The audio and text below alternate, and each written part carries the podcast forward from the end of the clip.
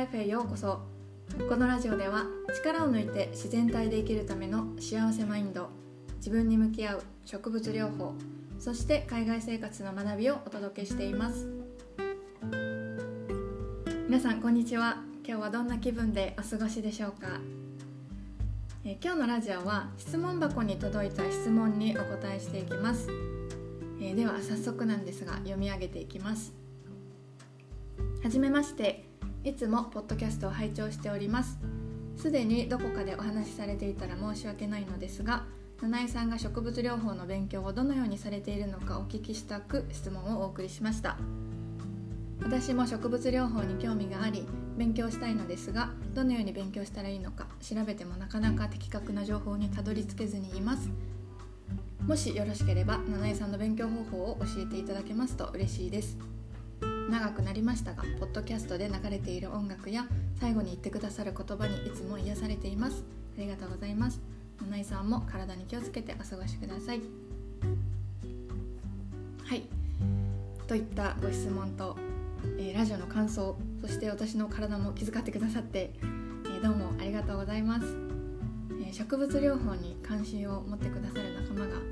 えいらっしゃって私もすごく嬉しいです。で、まどのように勉強をしているのかという質問にお答えしていくんですが私が勉強している方法としては2つ。オンラインで講座を受講しているというのと実際に実践しながら学ぶという2つの方法です。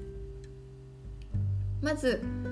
講座の受講についてなんですがこれはアメリカのハーバルアカデミーというスクールがアメリカにあるんですけれどもこのスクールのオンライン講座をとっています。去年の春から始めたので1年半くらいですね今もう勉強を続けてます。でこれはあの日本のスクールのオンライン講座が見つからなくってまあ仕方なく取った感じです。結構小難しいケミカルな単語とかが出てきてですね結構苦戦していますね。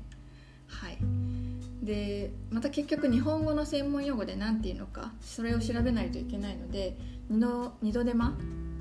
うん、二度手間にもなりますのであんまりおすすめはしません。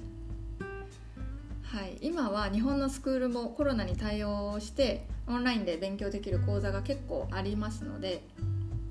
もし興味があれば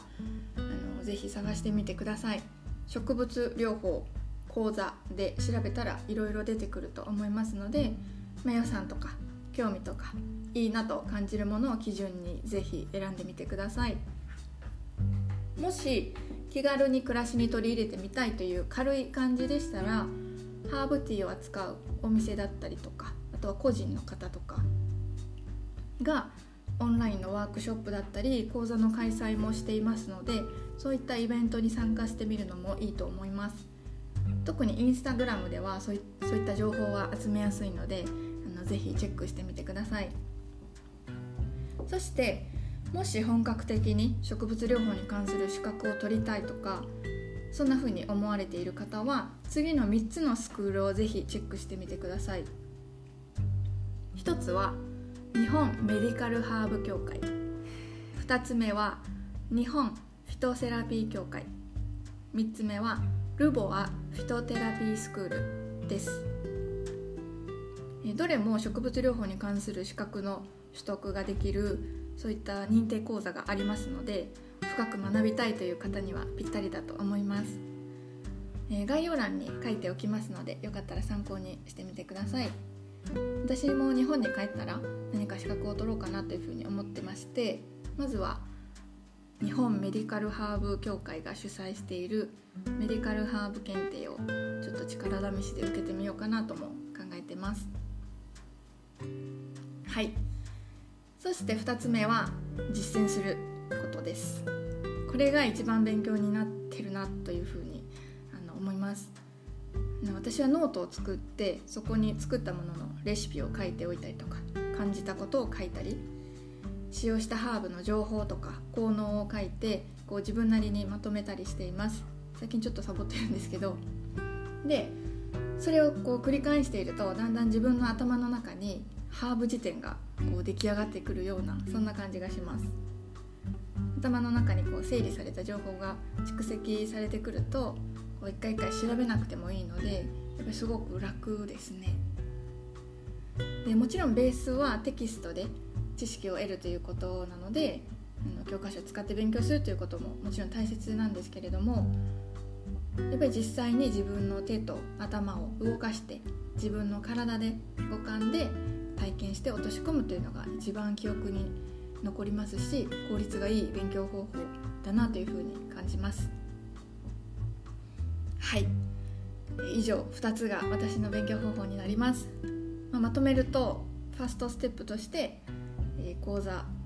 そしてテキストなんかを用いて正しい知識を得る。そして次のステップとして自分の手を動かすです。え植物療法といってもいろいろな分野があります。私はシンプルにハーブ療法を学んでいますけれども、え他にもアロマテラピーだったり森林療法ガーデニング療法花療法というのもありますし